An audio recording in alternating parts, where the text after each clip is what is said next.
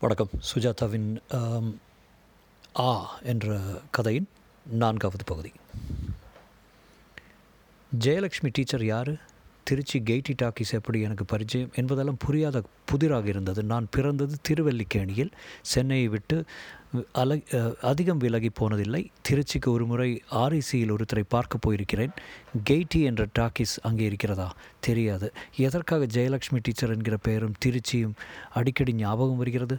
மேலும் அந்த ஜெயலக்ஷ்மிக்கு என்ன வயசு முகம் எப்படி இருக்கும் என்பதெல்லாம் கூட தெரியாமல் அவள் பற்றிய எண்ணங்கள் வரும்போது ஒரு விதமான இச்சை மனதில் கவ்வுகிறது. சாம்பிராணி புகை வாசனையுடன் கொஞ்சம் விபூதி வாசனையுடன் மலைக்கோட்டையிலிருந்து தெரிந்த காவிரி பாலமும் என் குழப்ப எண்ணங்கள் மனசில் பழத்தை ஊடுருவும் புழு போல உறுத்தின பத்தாவது நாள் என்னை ஆஸ்பத்திரியிலிருந்து விடுதலை பண்ணிவிட்டார்கள். முதல் காரியமாக தேவகி கோவிலுக்கு போக வேண்டும். அம்மனுக்கு நான் பிழைத்ததுக்கு நன்றி அர்ச்சனை பண்ண வேண்டும் என்றால் நான் முதல் காரியமாக ரவியின் வீட்டுக்கு போக வேண்டும் என்று பிடிவாதமாக வைஸ் பிரசிடென்ட் சுதர்சனுடன் ரவியின் மனைவியை பார்க்க போயிருந்தேன். அற்புதமான கண்களை கொண்டு ரவியின் குழந்தை தந்தையின் மரணத்தை பூர்ண அர்த்தம் புரியாமல் என்னிடம் வந்து ஒட்டி ஒட்டிக்கொண்டு அங்கிள் உனக்கு சைக்கிள் ஆட்டு தெரியுமா? என்றது தெரியும். அப்படியே ரவியின் முகம் அந்த பெண் குழந்தையின் ஜெராக்ஸ் எடுத்து எடுக்கப்பட்டிருந்தது. என்னை அந்த கண்களை பார்க்கும்போது குற்ற உணர்ச்சி என்னை தாக்கியது. ரெண்டு சக்கரம் மூணு சக்கரம் என்றது. ரெண்டு சக்கரம் என்றேன். ரவி புதுசாக வாங்கி தந்திருந்த ரப்பர் கலந்த மெத்தை இன்னும் பாலித்தீன் பிரிக்காமல் முன்னறையில் கிடந்தது. ரவியின் மனைவி ரீனா தலையை முக்காடிட்டு கழுத்தில் நகை இல்லாமல் கண்களில் நீர் உலர்ந்து மௌனமாக உள்ளே உலகத்தின் அத்தனை சோகத்தின் மொத்த பிரதிநிதி போல வந்தாள். ஏறிட்டு பார்த்தாள் கருநீல டெக்காரன் சேலை அவள் மார்பை தெரிவித்தது. சே துக்க சமயம்டா முட்டாளே. ரீனா ரொம்ப சாரி திஸ் இஸ் அன்பிலீவபிள் என்றான் சுதர்சன். நான் மௌனத்துடன் காத்திருக்க அவள் என்னை பார்ப்பதற்குள் கண்களை தழைத்து கொண்டேன். அதிக நாள் அதை பற்றி யோசிச்சுட்டு இருக்க வேண்டாம். அடுத்த வர ஆஃபீஸ்க்கு வா. டேக் அ ஜாப் அவள் என்னை மறுபடி பார்த்து இவனை ஏன் கூட்டிகிட்டு வந்தீங்க? என்றாள். அவள் பார்வை என்னை அக்னி ஊசி போல தாக்கியது. இவனை ஏன் கூட்டி வந்தீங்க? என் புருஷனை கொன்னவன் பைத்தியக்காரன். இவனை ஏன் கூட்டி வந்தீங்க? போ போடா. என் புருஷனை கொன்னவனே போடா. போய்விடு. கையில் பார்த்துக்க எவ்வளவு ரத்தக்கரை ரோடு பூரா ரத்தம் என்றாள். நான் ஐம் சாரி நடந்ததில்லை. எனக்கு எதுக்காக வந்த? என்னையும் சேர்த்துக்கொள்ளவா? ரீனா நடந்தது ஒரு விபத்து. இல்லை இவன் தான் டிரைவர் சொன்னார். இவன் தான் மாருதியை திருப்பினான். இவன் தான் இந்த பைத்தியக்காரன் தான். யாராவது அப்படி சொல்வார்களா? செய்வார்களா? என்றான் சுதர்சன். தற்கொலை பண்ணிக்கணும்னு நான் தனியாக போய் கிணத்துல விழேன். என் கணவனை என் கொன்று எதுக்காக? பாரு என்று தன் குழந்தையை மூர்கத்தனமாக இழுத்து என் முன் திணித்தாள் இவன் என்ன பாவம் செய்தான் எதுக்காக இவ அப்பாவை இழக்கணும்? போயேன் செத்து ஒழியேன். எதுக்காக இங்கே வந்த? உன் பொண்டாட்டியின் தாலியாக இருக்கட்டுமே. அதன் பின் அழுகை அவளை ஆக்கிரமிக்க பலர் அவளை கட் கட்டுப்பிடிக்க முயன்றும் என் முகத்தருகே வந்து தூ என்று துப்பினாள். அவள் எச்சில் அமிலம் போல் என் பார்வையை எரித்தது. அவர்கள் அவளை கட்டிப்பிடித்து கொள்ள நான் கண்ணை உள்ளங்கையால் அப்பிக்கொண்டேன் சுதர்சன் தினேஷ் நீங்கள் வந்திருக்கக்கூடாது. சாரி என்றான். நாங்கள் வெளியே வந்தபோது பீட்டர்சன் வாசலில் காத்திருந்தான். என்னிடம் ஒரு காகிதத்தை கொடுத்து நான் யோகியுடன் பேசிவிட்டேன். முதல் சந்தி சந்திப்பதற்குள் இந்த காகிதத்தை நிரப்ப வேண்டும். ஃபேக்ஸில் அனுப்பியிருக்கிறார் என்றான். நான் கவனிக்காமல் சுதர்சன் நான் தான் ரவியை கொன்றேன். அதற்காக எனக்கு தண்டனை கிடைத்தாக வேண்டும். முட்டாத்தனமாக பேசாத. நான் என் கம்பெனியில் ரெண்டு விற்பனார்கள் இழக்க விரும்பவில்லை. நான் தான் காரை திருப்பினேன். லோக் தினேஷ். நீ உன் சுதந்திர இச்சைகளுடன் அதை செய்தாயா? இல்லை மனதில் ஒரு குரல் கேட்டது. குரல் இல்லாமல் இருந்தால் விபத்து நடந்திருக்குமா? இல்லை. நடந்ததற்கு நீ காரணமில்லை. வேறு ஏதோ உன்னை செலுத்துகிறது. அதை முதல் கண்டுபிடித்து நீக்க வேண்டும். ரீனாவின் குழந்தையையும் நான் காப்பாற்றுகிறேன். முதல் உட உடம்பு சரியாக பார்க்க வேண்டியது முக்கியம். எனக்கு மட்டும் ஏன் இந்த விபரீதம்? நான் யாருக்கு என தப்பு செய்தேன்? என்று பீட்டர்சனை கேட்டேன். உலகத்தில் காரணங்களுக்கும் காரியத்துக்கும் சம்பந்தம் இல்லை things are absurd in life முதல் இந்த டெஸ்ட் எடுத்துக்கொள்ள வேண்டும். இதை பூர்த்தி செய்ய பின் அப்பாயின்மெண்ட் கொடு கொடுப்பாரான் டெல்லி யோகி. சுதர்சன் அவன் சொல்லதெல்லாம் கேட்காத.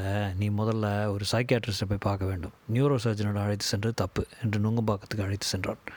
வெளியே ஆஃபீஸ் இளம்பெண் என்பால் பாச புன்னகையை விசித்து உட்காருங்கள் என்று வெளியே உள்ளே சொல்ல இது என்ன இடம்? டாக்டர் மேக்நாத் சென்னையில் பிரபலமான சைக்கியாட்ரிஸ்ட் என்றான். மேகநாத் வரவில்லை. அந்த பெண் தான் பேனா பென்சில் அட்டைகளுடன் வந்து என்னை உட்கார வைத்து மறுபடி என்னை புன்னகையால் நிரடினாள். கச்சிதமான மார்பு. ரவிக்கையில் பால் பாயிண்ட் போன் பேனா செ- செருகியிருந்தாள்.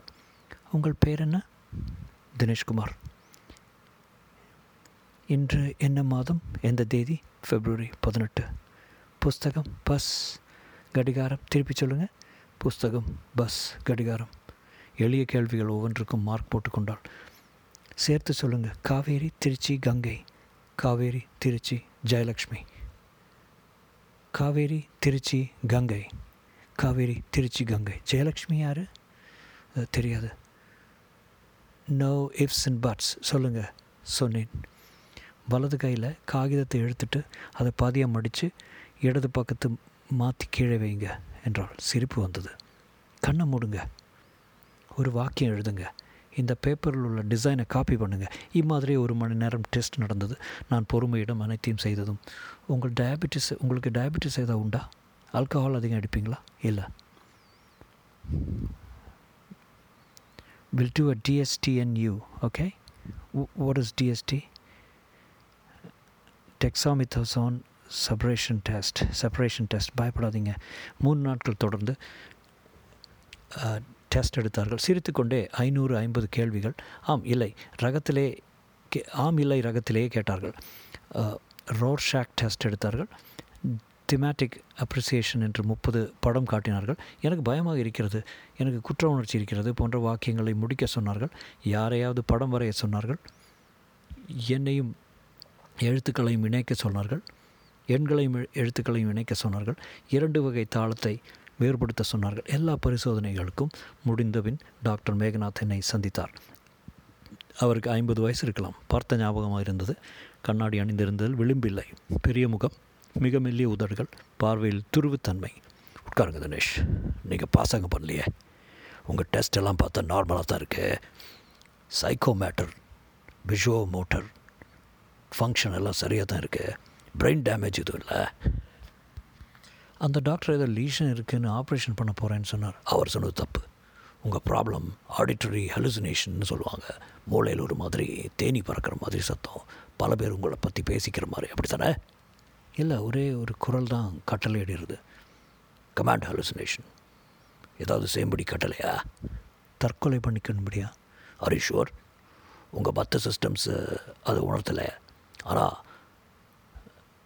ஸ்கிட்சோஃப்ரனியா உடைய ஒரு வகை அது மருந்து கொடுத்து போடுறேன். நியூரோலாப்டிக் தொராசின் நூறு கிராம். ரெண்டு மாத்திரையில் ஆரம்பிக்கலாம் முதல்ல. ரியாக்ஷன் ஜாஸ்தியாக இருக்கும். குறைக்கலாம். ரியாக்ஷன் ஜாஸ்தின்னு என்ன ஆகும் கை கால் நடுங்கும். பார்க்கின்சன் சின்ரோம் மாதிரி. அப்போ ஒரு மாத்திரை குறைச்சிருங்க. அதை சாப்பிட்டா அந்த எண்ணங்கள்லாம் போயிடுமா? நிச்சயமா. அதுக்கு தானே மருந்து என்று என்னை அனுப்பி வைத்தார். வெளியே ஆஃபீஸ் பெண் மறுபடி அடுத்த பு புதன்கிழமை வாங்க என்றாள். அவளையும் பார்த்த ஞாபகமாக இருந்தது. டாக்டரின் பெண்ணாக இருப்பாளோ என்று சாயல் தெரிவித்தது. மருந்தின் விளைவோ என்னவோ ஒரு வாரம் அந்த குரல் கேட்கவில்லை. வீட்டில் இருந்து போர் அடித்து விட்டால் ஆஃபீஸ் போகலாம் என்று கார் கேட்டேன். தேவகி டிஃபன் பாக்ஸில் பத்தியமாக சாப்பாடு வைத்து கொடுத்தாள். அப்போது எனக்கு அந்த உறுத்தல் அதிகமாகியது. இதை உறுத்தல் என்று கூட சொல்ல முடியவில்லை. ஒரு விதமான உந்துதல் தான். என்ன செய்ய வேண்டும் என்பதை தீர்மானி தீர்மானமாக தெரிந்திருந்தது. பஸ் பிடித்து டிக்கெட் வாங்கி பிள்ளையார் கோவிலுக்கும் கோயிலும் பனியன் கடையும் சேரும் இடத்தில் இறங்கிக் கொள்ள வேண்டும். அதுவரை தெளிவாக இருந்தது. தேவகியிடம் சொல்லிவிட்டு கார் வருவதற்குள் சத்திர சதித்தனமாக மெல்ல இருப்பதை இருப்பிடத்தை விட்டு புறப்பட்டேன். பஸ் நிலையத்தில் வந்து நின்றேன். பஸ் காலியாக வந்து நின்றது. ஏறிக்கொண்டபோது கண்டக்டர் என்னை உள்ளே வாங்கி விசில் கொடுத்தார். அவர் இருக்கையிலிருந்து எழுந்திருக்கவில்லை. நானே போய் டிக்கெட் வாங்கி கொண்டேன். எந்த ஸ்டாப்பில் என்று அவர் கேட்கவில்லை. நான் சொல்லவில்லை. ரொம்ப நாள் பழக்கம் போல என்னை பார்த்து சிரித்தார்.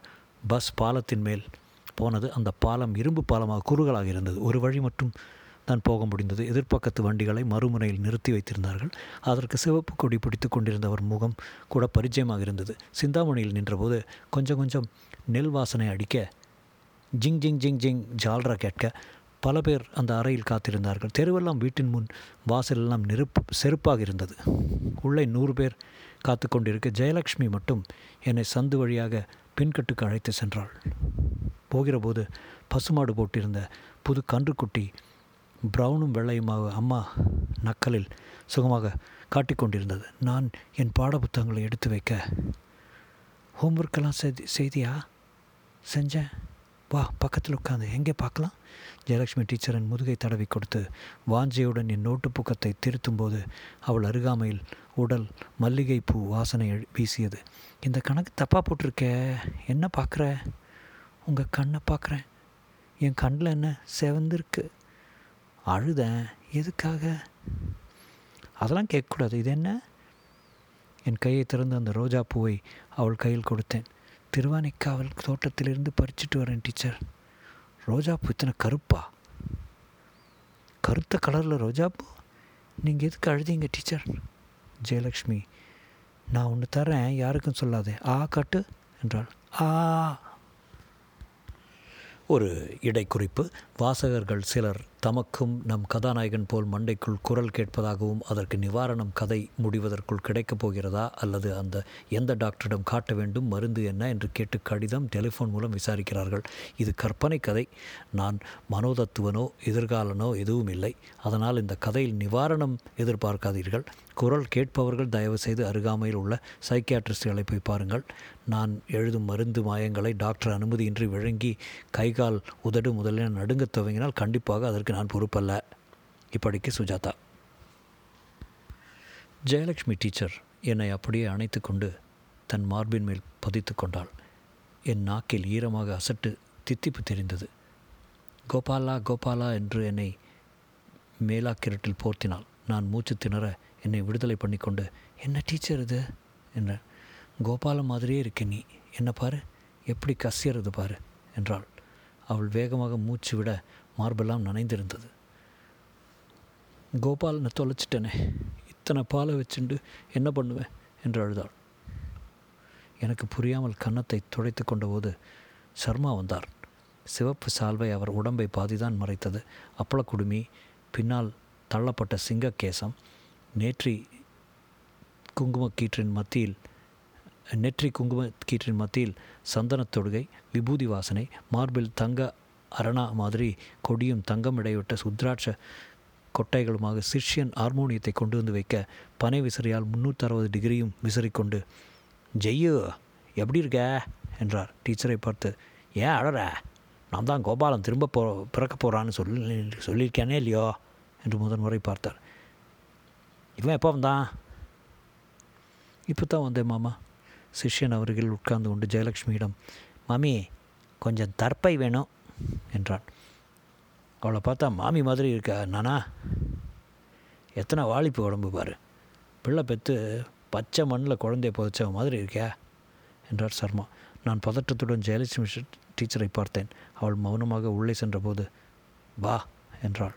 நான் பின்னால் போகவில்லை. சர்மா என்னை உற்று பார்த்து தினம் ரெண்டு தடவை டியூஷனுக்கு வர கால் வருஷ பரிட்சையா? ஆமாம் ஜெயலட்சுமி டீச்சர்னால் உனக்கு இஷ்டம் தானே? யாருக்கு தான் இஷ்டம் இல்லை என்றான் நானா.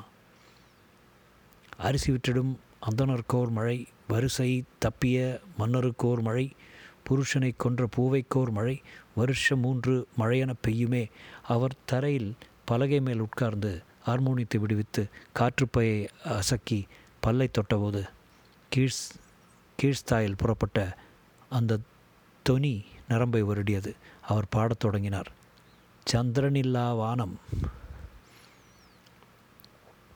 பஸ்ஸுடன் அந்த கார் வருவதை கவனித்தேன். கண்டக்டர். அப்போ பிடிச்சி கூடவே வராரு? கவனிக்காமலே இருக்கீங்களா?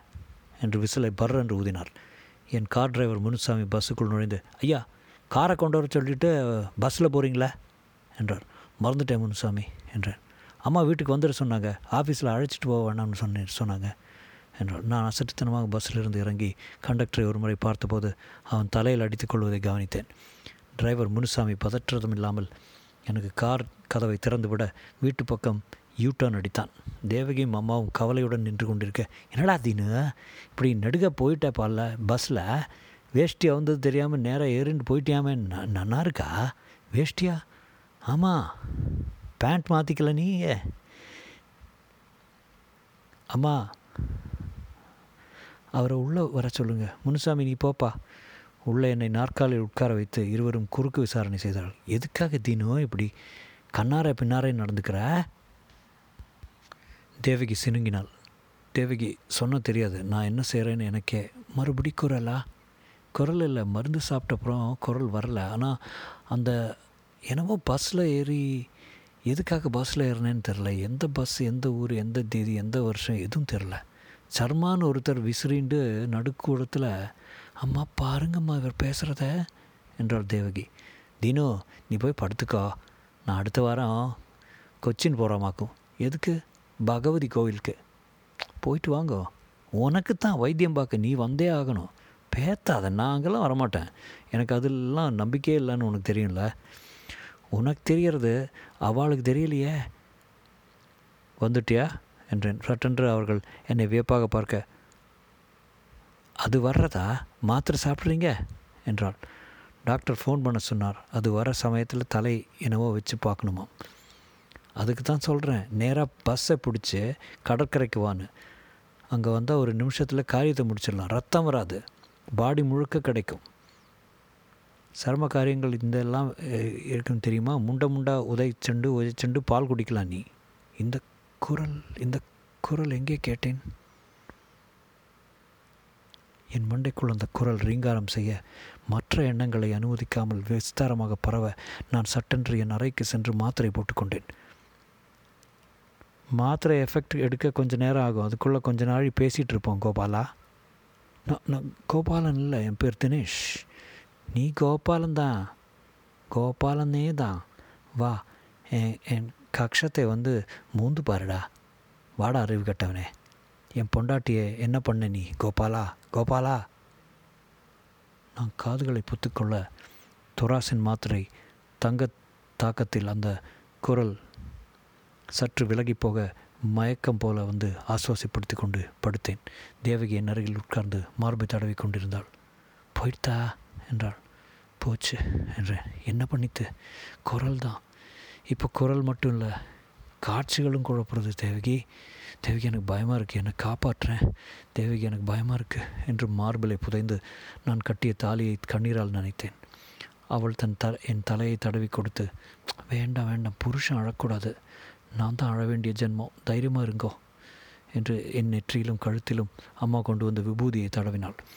கொஞ்ச நாள் தான் என்னால் தாக்கு பிடிக்க முடியும் போல இருக்கு. அப்புறம் கோர்வையாக பேச முடியுமேனே சந்தேகம் வருது தேவகி. இப்போ என்னால் எனக்கு என்ன விபரீதங்கிறத விவரிக்க முடியாது. அந்த சக்தி கொஞ்சம் கொஞ்சமாக போயிடுமான்னு பயமாக இருக்குது தேவகி. எப்போது ஸ்திரமாக அந்த குரல் மண்டையில் வந்து உட்கார்ந்துட்டா நான் என்ன செய்ய போகிறேன் நான் சொல்கிறதெல்லாம் தட்டு கேட்டு போய் நீங்கள்லாம் என்ன அப்போ என்ன சொல்லுவீங்க? பைத்தியம் தானே? கேட்ட கேள்விக்கு பதில் சொல்ல முடியாமல் ஜெயலக்ஷ்மி சர்மா சிந்தாமணின்னு உளர்னா நான் பைத்தியம் தானே? யார் இதெல்லாம்? என்னவோ தெரில இந்த பேர் அ- எல்லாம் அடிக்கடி வருது. ஜெயலக்ஷ்மி டீச்சர் மாதிரி இருக்கா? எந்த ஸ்கூல்னு சொல்ல முடியல. அவள் வீட்டில் டியூஷன் எடுத்துக்க போகிறேன் கோபாலா கோபாலாங்கிறா. கொஞ்சம் இருங்கோ என்று தேவகி ஒரு நோட்டு புக்கத்தை எடுத்து வைத்து கொண்டாள். அப்போது அம்மா வந்தாள். உன் ஜாதகத்தை பூரா பார்த்துட்டு வந்தீனோ? அஷ்டமத்தில் சனி ரொம்ப உக்ரமாக அதான் பாடாப்படுத்து தான் பகவதி கோவிலில் கிருஷ்ணன் தான் வழக்கமாக போய் ஓட்டுறவன். பேயா? இதுக்கு முன்னாடி இரு யாருக்காவது வந்திருக்காமா? என்றாள் தேவகி. ஆசாமிக்கு வரல. ஆனால் ஒரு தடவை யாரோ சூன்யம் வச்சுட்டு கொடி புடவை பற்றி எரிஞ்சது. அப்புறம் நடுக்கடலில் மலமாக இருந்தது. கிருஷ்ணனை தான் கூப்பிட்டோம். தேவகி என் மேல் இன்னும் விபூதியை அப்பி. அம்மா ஜெயலக்ஷ்மின்னு உங்காத்தில் யாரோ இருந்தாளாமா இவ நம்ம முத்துசாமி பொண்ணு குவைத்தில் ஆடிட்டராக இருக்காளே ரங்கனோ சேகரோ அவன் அம்மா? டீச்சர் அம்மா அவ ஒன்றும் டீச்சரில் கதர் கட்டின்ட்டு அந்த நாளில் பவுடர் போட்டுண்டு மாரில் ப்ரூச் ப்ரூச் குத்திண்டு நாராயணன் பின்னாடி அலைஞ்சா.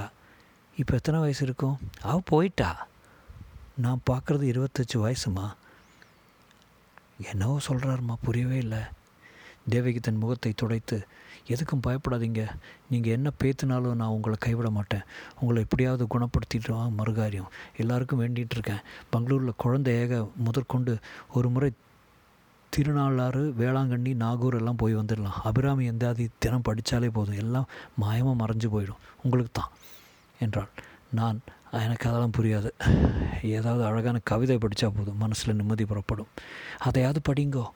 அந்த புஸ்தகத்தை எடு. பிரித்து படி பார்க்கலாம் என்றேன். Up from the meadows rich with corn clear in the cool September மான் அவள் படிக்கும்போது மற்றொன்றும் கூட படித்தது. உண்டதை ஒழிக்கும் வாசலும் வரி நீரொழித்து மேலே வண்டலும் மழுகலும் சேரும் உதிரமும் மாறா வாசல் வாசலுக்கு வா கம் ஆவோ ஆ.